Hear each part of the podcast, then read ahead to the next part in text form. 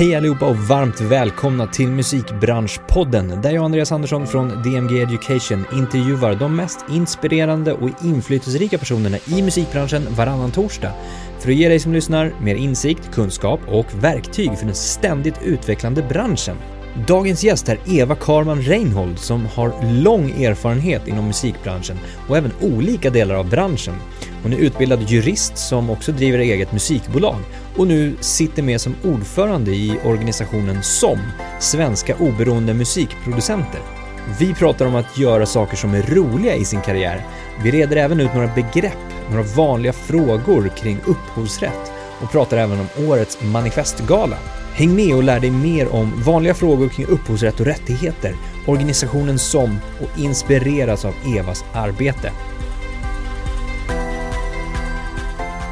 Eva Karman Reinhold, Hej Andreas! varmt välkommen till Musikbranschpodden. Tack så mycket! Mår du bra? Jag mår bra, jag är lite nervös men det är kul att vara här. Ja men det kommer ju gå hur bra som helst. Vi har ju suttit och småsnackat lite innan Ja, om allt möjligt, eh, vilket vi säkert kommer relatera lite till mm, under våra hoppas jag. Eh, men det är jättekul att ha dig här. Ja, det är roligt att vara här. Känner mig lite hes idag men eh, pepp inför allt som händer. Ja, det blir en bra eh, poddröst ändå. Jag tror att det Ja, går ja, igenom hoppas. bra liksom. Lite smoke rings. Ja, exakt. du är ju musikjurist, Ja, driver eget bolag mm, och sitter sen relativt nyligen som ny ordförande för SOM. precis. Sen Svensk- maj förra året. Ja, precis. Så det är inte ens ett år. Nej. Svenska oberoende musikproducenter. Mm. Och det, vi kommer in på det, vad det är för någonting. Ja. Ehm, vill man redan nu så kan man ju googla. Ja, exakt. Pausa, googla. Som.se. Exakt, exakt. Och vi kommer in på alla möjliga olika delar av din karriär och vad vi gör för någonting. Manifestgalan ska vi prata om. Manifestdagen. Den är fredag den 14 februari. Ja, alla hjärtans dag. Mm, alla indiehjärtans dag. Alla eldhjärtans dag. Snyggt.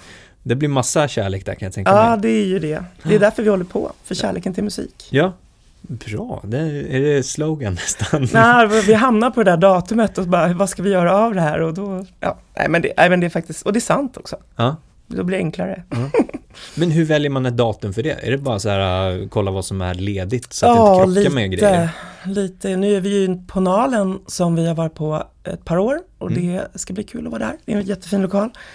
Eh, och då måste man ju koordinera dels när vi har tid att göra det och när de har tid att ta emot oss. Härligt. Mm. Du, jag tänkte vi ska prata lite grann om SOM, Mm. som står då för, det är en intresseorganisation och medlemsorganisation, Ja, sammanfattat. Precis, eh, branschen är full av förkortningar och som står ju då för Svenska oberoende musikproducenter. Och det är intresseorganisationen för eh, independent skivbolagen kan man säga. Ja, Och musikproducent som finns i vårt namn är då närmare lagens begrepp fonogramproducent. exakt. Det vill säga någon som äger en inspelning. Ja, Och vilket typiskt sett med gammal svenska är skivbolag. Jag Mm. brukar använda den termen ändå, även fast vissa säger att det är förlegat. Mm. Ja, vi, det, det är lätt att förklara. Eh, Mm. Vi förklarar oftast med musikbolag, men musikbolag kan buntas ihop och vara flera olika grenar och sådär till exempel.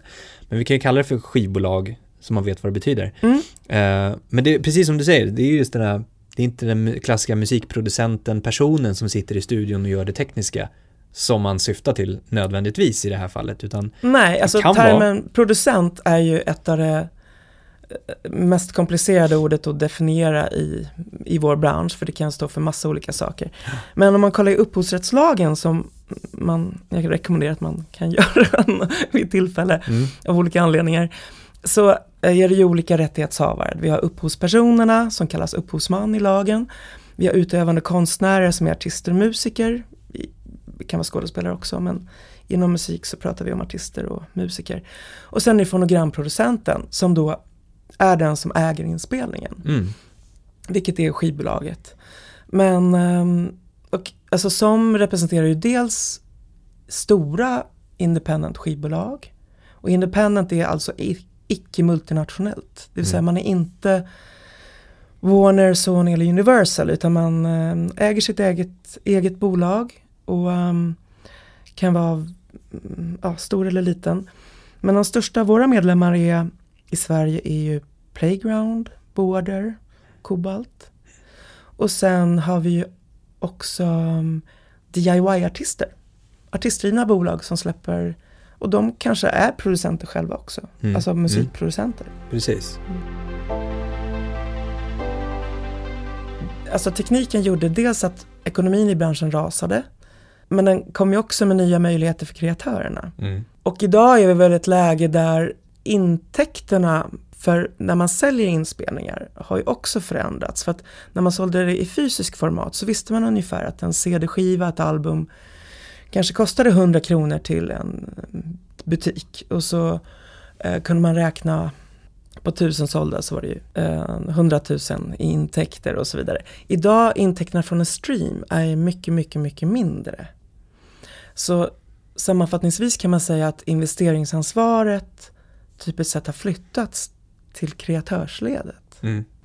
Och, och där vi ser på SOMs medlemmar att vi har ju jättemånga fler artistdrivna bolag. Mm. Och vi har drygt 300 medlemmar nu. Mm. Det finns färre stora independent skivbolag i mellanskiktet. Det finns ju no de stora jag nämnde. Det finns några mellanstora i mitten. Många en, två, tre mans skivbolag. Mm. Och så finns det ganska många artister som släpper sin egen musik. Precis. Och, och mitt mål är att vi ska kunna fånga upp alla dem. Alla, alla som äger inspelningar och oavsett man är artist eller skivbolag ska överväga att gå med i SOM Mm. för att få hjälp med att kunskap och förvalta de rättigheterna som de har. Mm. Och det här då, förvalta, den är Mm. lite, vi har stött på den termen tidigare, men förvalta de rättigheterna man har. Om man just bryter det. ner den sägelsen lite, Mm. vad, vad, vad hjälper ni dem med då? då? Alltså om jag börjar i vad jag menar med förvalta, det är ju mer så här, skivbolagsverksamhet, skivbolagskunskap. Ja. För att rättig, en inspelning är skyddad av upphovsrättslagen i många år. Det var 50 och nu är det 70 år från utgivning. Och det är ganska lång tid. Idag kan man tycka att, ja, vem bryr sig om, när vi knappt bryr, sig, bryr oss om vilken låt som spelas, som kom förra månaden. Men jag Mm. menar, men på lång sikt så, så är det ju så att eh, ja, mycket av den musik vi lyssnar på idag är ju gammal. Ja. Och om man tänker på det så kan man ju tänka sig att den inspelningen du själv har kan vara ett värde som finns under lång tid. Mm. Och då är det bra att man har eh, gjort administrationen kring det, att man har skaffat sig en ISRC-kod från IFPI, att man eh, har register över vilka som medverkar på inspelningen så att man kan fortsätta att betala royalty till dem. Man kan eh, marknadsföra inspelningarna mot music supervisors eller andra som använder inspelningen i tv, film eller reklam. Och så vidare. Det vill säga jobba med, jobba med inspelningen och att bygga dess värde eller tjäna pengar på det långt efter den aktuella releasen är Exakt. Ja. Men som sagt, du är ju ordförande nu då. Mm. Och eh, hur har liksom den här tiden från, eh, från maj till nu varit? Hur har eh, ordförandeskapet varit? Jag tycker det, det känns jättekul och jag har ju varit medlem i SOM i många, många år. Har suttit i styrelsen tidigare men ehm, den här omgången har jag suttit ett år innan jag blev ordförande. Och det är ganska många olika delar. Vi är få personer, vi har Mats Hammerman som jobbar på kansliet och så är det jag som är arbetande ordförande. Mm. Då gör vi lite olika saker. Mats sköter administration och mycket daglig kontakt med medlemmar och sådär. Och så har vi vissa projekt som vi gör varje år. Manifestgalan är det största utåtriktade evenemanget. Ehm, och det är ett musikpris där vi lyfter fram inspelningar som är utgivna på independentbolag, inklusive artistdrivna bolag, i 20 kategorier Mm, plus ett hederspris. just det. Så, och så arrangerar vi också manifestdagen som är en serie seminarier. Och det här är ett ganska stort arbete, framförallt när man är få personer. Så det har ju upptagit ganska mycket av vår tid. Men vi jobbar också med medlemsträffar för att, att våra medlemmar ska lära känna varandra och hitta nya samarbeten. kunna nätverka och sådär. När vi ändå är inne på en manifest då. Mm. Eh, du nämnde det en hel dag Mm. med lite olika seminarier och workshops. Eh, eh, och sen gala med 20 pris, Ja, 21 totalt. 21 stycken, ja. med hederspriset. Ja. Mm. Eh, va, varför är den här dagen viktig? Den är viktig för att eh, de 20 kategorier som vi lyfter får inte utrymme på de andra galorna. Nej. Och vi vill också uppmärksamma all den musik som, som ges ut av oberoende aktörer. Och att det är många genrer som heller inte har några andra fönster, varken i radio eller tv, ehm, som här lyfts fram, premieras och ja, får utrymme. Mm.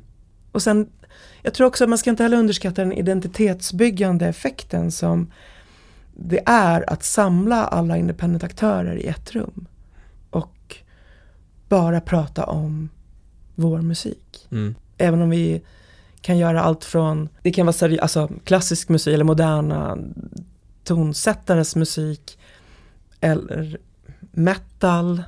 Ehm, vi har en kategori för folk och en kategori för visa, vilket typiskt sett buntas ihop. Också en kategori för singer-songwriter. Mm. Så för oss, och det är ju också i syfte att spegla ja, nyanserna i de olika musikgenrerna som vi vet finns. Och också för att lyfta fram då um, genrer där vi har många utgivningar. Mm. Sen har vi också, i år lyfter vi särskilt fram barnkategorin. Okej. Vilket är, um, det görs jättemycket fin barnmusik för, ja, för alla åldersgrupper. Men den kategorin får inte alltid utrymme på, i andra sammanhang. Exakt. Det, det fina med juridiken, det är lite som språk. Ja. Alltså svenska eller engelska, alltså att kunna massa olika språk är kunskap är makt kan man säga. Mm. Ju mer språk du kan, ju fler människor kan du kommunicera med, Mm. förstå, Mm. få nya kompisar, argumentera för din sak. Ju mer du kan om juridik, ju bättre kan du kontrollera den verksamhet du vill göra. Ja, verkligen. Och det, jag, jag tänkte du just det att, att, att det känns som att det har blivit, nu är det, jag har ingen fakta eller belägg för det här, men jag, jag har en känsla av att det har blivit mer populärt med ämnet juridik, Mm. upphovsrätt. Kanske. Och kan ha och göra någonting med att det är då fler artister som startar egna bolag där du behöver ha koll på det. Och att det blir lite mer, det känns som att det medialt sett har bubblat upp mer och mer kring just ämnena upphovsrätt och rättigheter när det, allt det här upphovsrättsdirektivet händer och med plattformar och man ska ha koll och det, det är faktiskt därifrån du tjänar pengar. Ja. Och att det har blivit lite mer populärt och att man då vill ha kunskap om det. ja, jag hoppas att det är så. Ja. Jag tror också, det finns ju också mycket fler utbildningar. Mm. ehm, där människor kan på, på flera olika nivåer lära sig, lära sig lite grundläggande saker och vilket kanske väcker en nyfikenhet hos fler att också lära sig mer. Mm. När man släpper sin egen musik på sitt eget bolag så kan ju juridiken vara ganska osynlig för en. Med undantag att man kanske skriver låtar själv och då går man med i STIM och verkar anmäla sina låtar och så kommer STIM-pengarna ganska automatiskt. Men som artist och musiker går man med i Sami Mm. och får förutsatt att man har skickat in en rapport på sina inspelningar Sami-pengar Mm. ganska automatiskt. Har man anslutit sig eller fått ISRC-koder för sina inspelningar genom IFPI, vilket man absolut bör göra, och anmält sina inspelningar där, så kommer det också, om de spelas på radio och så vidare, pengar från IFPI ganska automatiskt. Men allt det här, de här tre sakerna bygger på att det finns en upphovsrättslag. Mm. Och att du själv som låtskrivande artist som släpper din egen musik är tre olika typer av rättighetshavare i en person. Ja. Upphovsperson, utövande konstnär och fonogramproducent eller Mm. skivbolag. Mm. Mm. Men som sagt, när man först börjar upptäcka mer av juridiken, det är ju när man på sitt eget bolag gör avtal med andra. Man kanske släpper en kompis musik på sin egen label. Eller man gör ett avtal med en producent som ska hjälpa en med ens inspelning. Exakt. Där bör man komma in och inse att man, just det, jag är ju också företagare, näringsidkare. Ja. Jag är avtalspart, jag är uppdragsgivare, massa olika roller för någon annan. Mm. Som kommer, och genom avtalet vi gör, vilket kan vara muntligt, fortfarande ett avtal. Genom överenskommelsen så bestämmer vi om olika prestationer som den andra parten ska göra eller som jag ska göra. Mm. Om vi har avtalsfrihet i Sverige, vilket betyder att man i princip får göra avtal om vad som helst. Det finns vissa undantag där det är krav på formal. Men det är främst typ testamenten och köpa fastigheter och så här. Så att i musikbranschen så är det typiskt sett avtalsfrihet. Man kan alltså komma överens om vad som helst. Och man behöver inte ha det skriftligt. Men det finns en poäng med att ha det skriftligt. Ett, att alla ska vara överens om vad man har kommit överens om. Mm. Två, att man kan gå tillbaks och titta vad var vi kom överens om. Och tre, att man kan visa upp avtalet för en kunnig jurist som kan hjälpa en att förhandla villkoren Mm. och se till att man inte missar någonting. Exakt. Så, så det plus att det också, eh, ja det finns flera positiva saker. Att om du en gång vill sälja ditt bolag så är det bra att du har skriftliga kontrakt på de rättigheterna du har. Mm. Om vi nu pratar musikbolag. Det kan vara förlagsrättigheter eller inspelningsrättigheter. För då är, det är ju en tillgång i ditt bolag. Och den dagen du vill sälja det till någon eller få det värderat, sätta det i pant. Du kanske vill ha som eh, eh, resurser när du startar ett aktiebolag som eh, apportegendom eller sådär. Då är det bra att det finns skriftligt. Så att det, du kan styrka att du har de här rättigheterna som du har. Verkligen.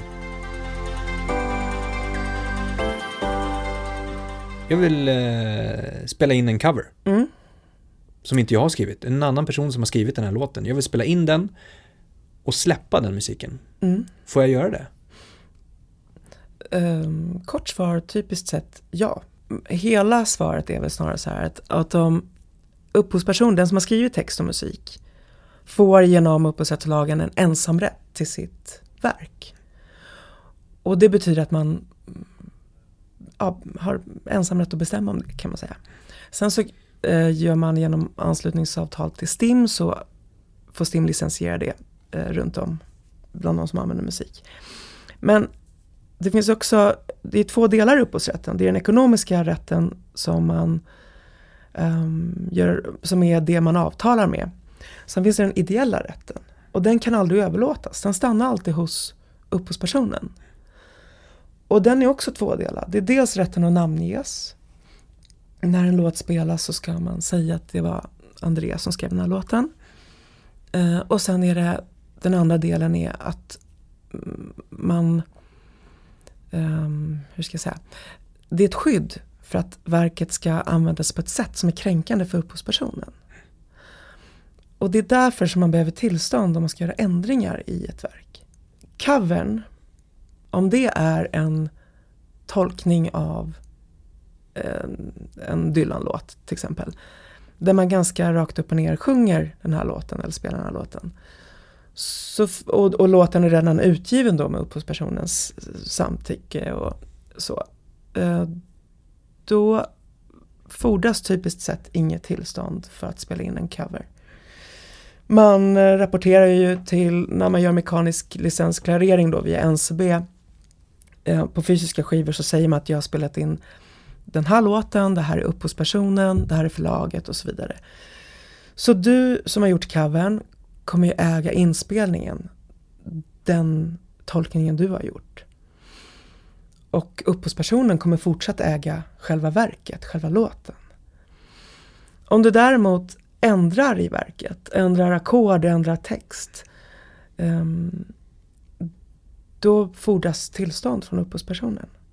Och oftast så har upphovspersonen eller låtskrivaren ett musikförlag. Så behöver man tillstånd så kan man kontakta STIM och säga vem har rättigheterna till den här låten? Och då vet de det. Då kan Mm. de säga det. Så kan du kontakta det förlaget och få tillstånd. Mm. Men en straight up cover är oftast okej att göra. Precis. Mm. Och den här be- ändringar kallas ju ofta bearbetning Precis, av ett verk då, Ja. om man ska släppa det. exakt. Jag tänkte, de vanligaste avtalstyperna mellan artist och skivbolag som vi kallar det nu då, Mm. i, i avsnittet. Eh, oftast är det tre stycken som finns. Eh, vilka är de? Vi radar upp dem. Ja, men eh, då gissar jag att du tänker dig att det är ett artistavtal där artisten lämnar över, där, alltså som slutar med att skivbolaget äger inspelningen. Mm. Det kanske var ett licensavtal där artisten har, äger sin egen inspelning och ger en licens, det vill säga ett uh, förfoganderätten till skivbolaget under en viss tidsperiod.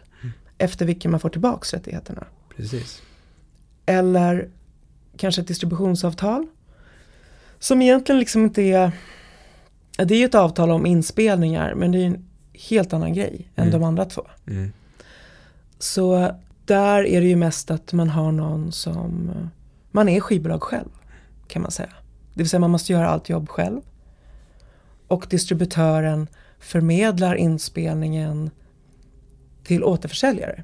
Exakt. I en fysisk värld, om det är CD-skivor, så ser ju distributören till att skivorna kommer ut till skivbutiken. Mm. I en digital värld så syns inte det lika tydligt, men distributören ser till att det finns på alla olika plattformar då.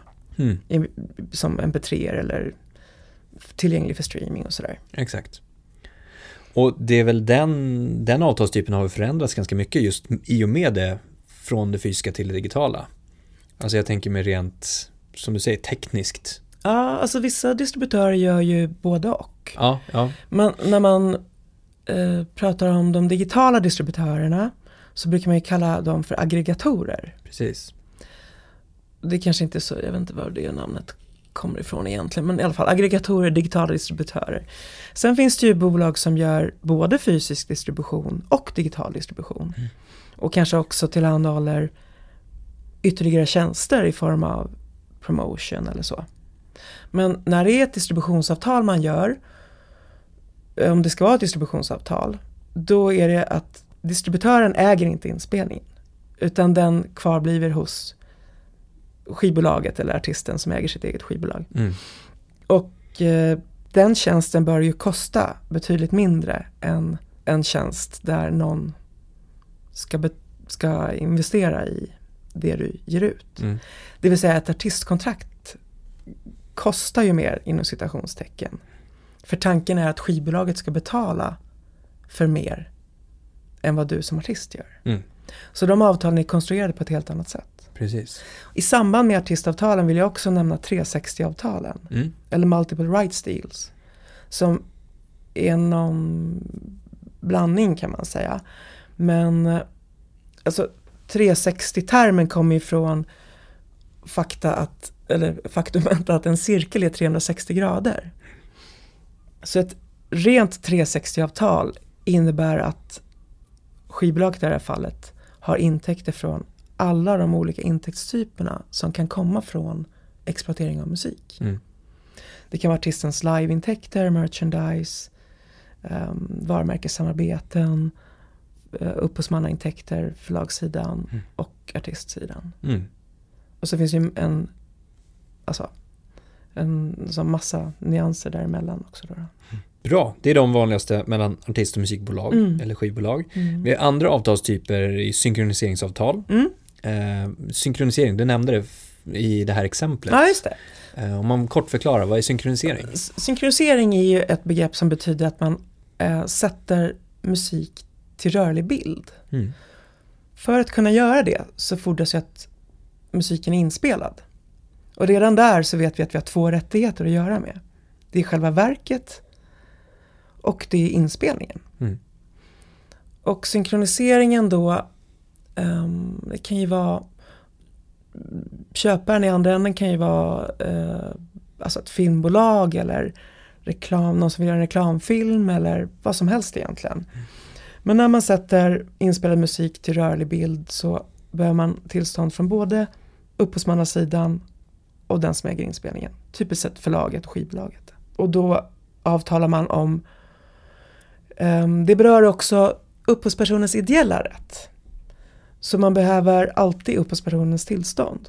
Så att man vet att det inte är ett kränkande sammanhang. Mm. Det är kanske är reklam för någonting som upphovspersonen inte vill bli förknippad med. Mm.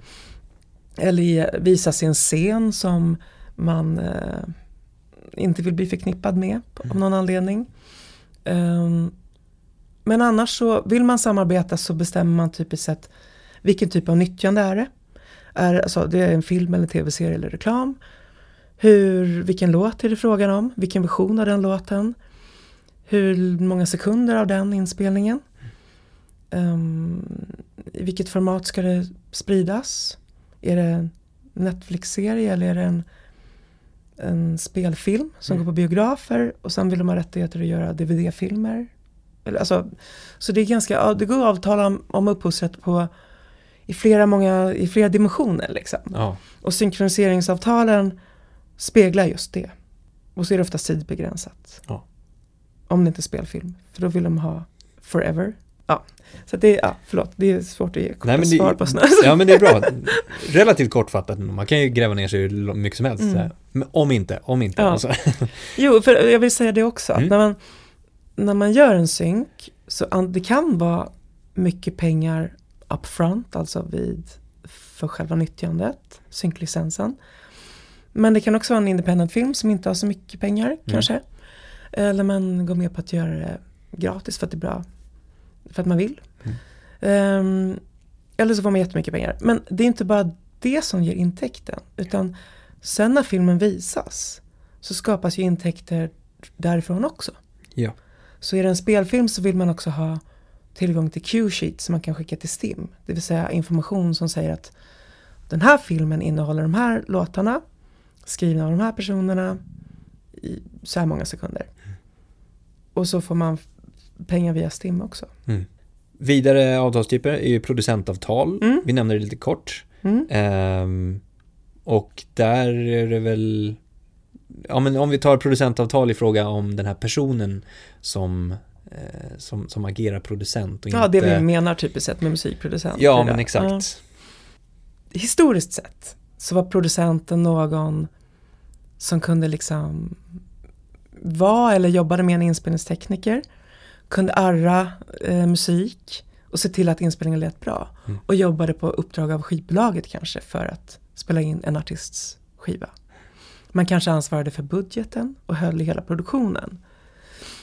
Idag finns det ju också, om man tar de låtskrivarna som jobbar med att skriva musik till andra artister, typiskt sett i popbranschen.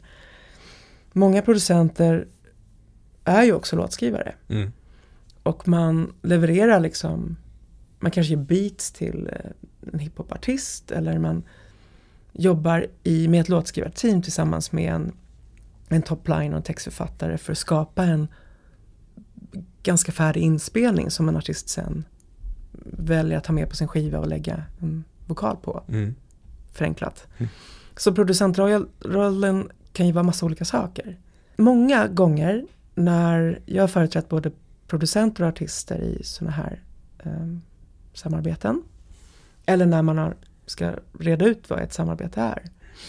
Utmaningen är att när man börjar jobba och göra musik så händer det ofta ganska sömlöst. Alltså man träffar någon nice person som man får någon vibe med kring musiken eller som man har, ehm, ja, vill jobba med av olika anledning. Och så börjar man kanske spela in eller skriva låtar ihop. Mm.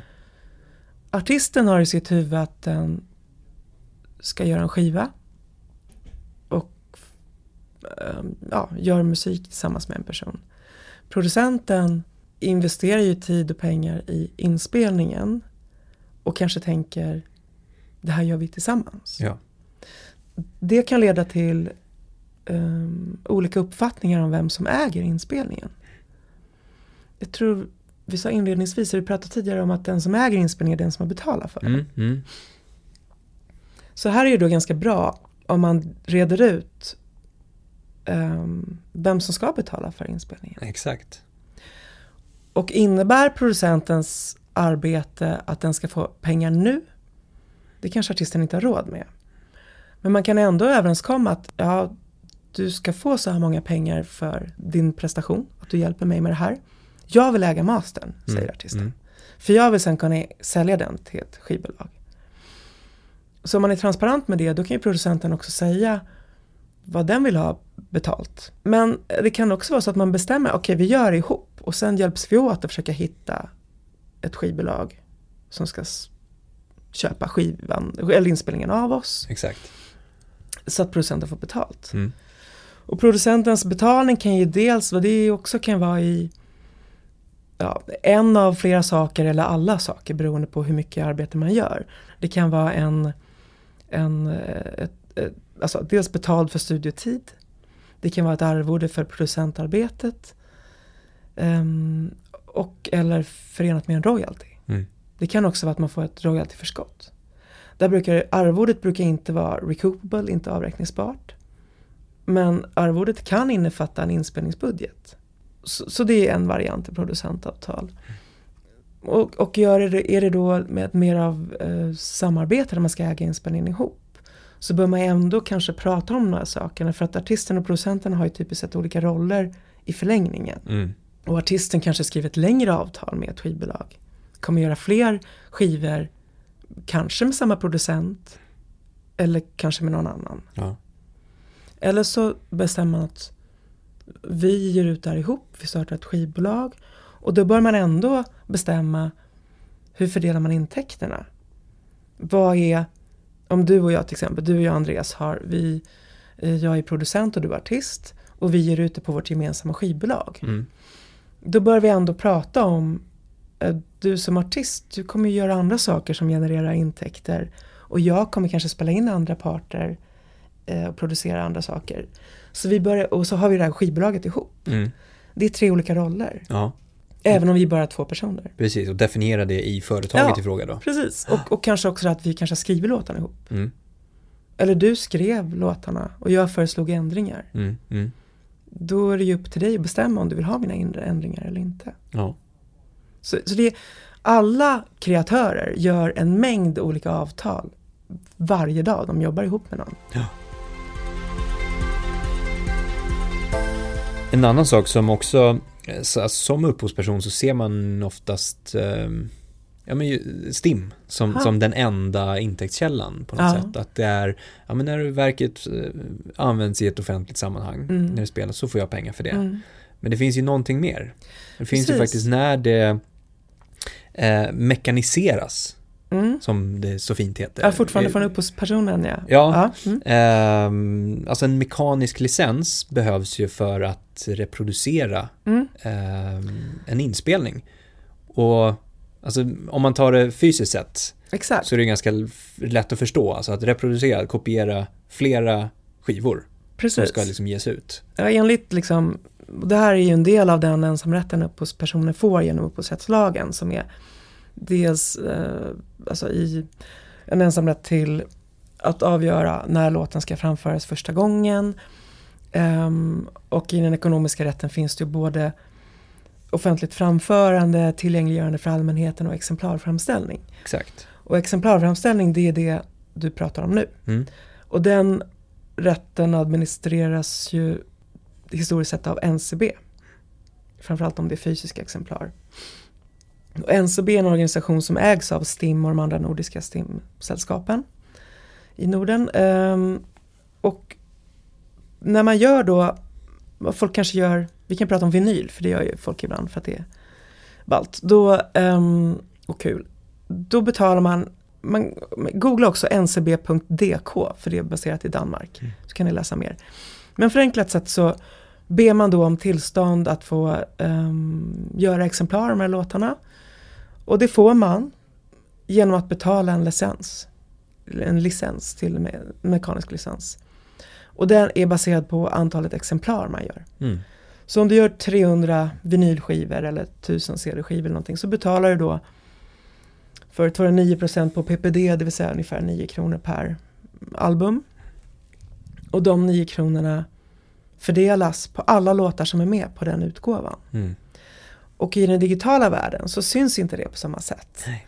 Men mp3-filer är ju exemplar. Det vill säga det sker en mekanisk licensiering eh, som vi inte ser för det går via mellan plattformen och aggregatorerna och sällskapen. Um, och även streaming anses vara, det är ju liksom en hybrid av, ja man lyssnar on demand. Mm. Så till viss del anses det vara exemplarframställning och till viss del offentligt framförande eller tillgängliggörande för, för allmänheten. Det vill säga det är både något som låter direkt och en digital tillfällig kopia som görs. Exakt. Rent tekniskt. Ja. Man behöver inte kunna allt det här. Men, men, eh, Men som upphovsperson så får du ju, du kan få pengar från, från NCB och STIM. Ja, precis. Det är bra att känna till Mm, eh, i helheten. mm. Bra! Eva, tack så jättemycket Tack för själv, eh, trevligt samtal. Tack själv. Lycka till på manifestgalan Ja, framförallt. tack. Närmast. Alla är välkomna. Kom. Tack för att du har lyssnat på podden. Du har väl inte missat något av de senaste avsnitten? Kom ihåg att prenumerera på podden för att inte missa viktig kunskap. Vem tycker du ska vara med i podden och vad vill du lära dig ifrån podden? Hör jättegärna av dig till mig på andreas@dmgeducation.se. Alla tips är jättevälkomna.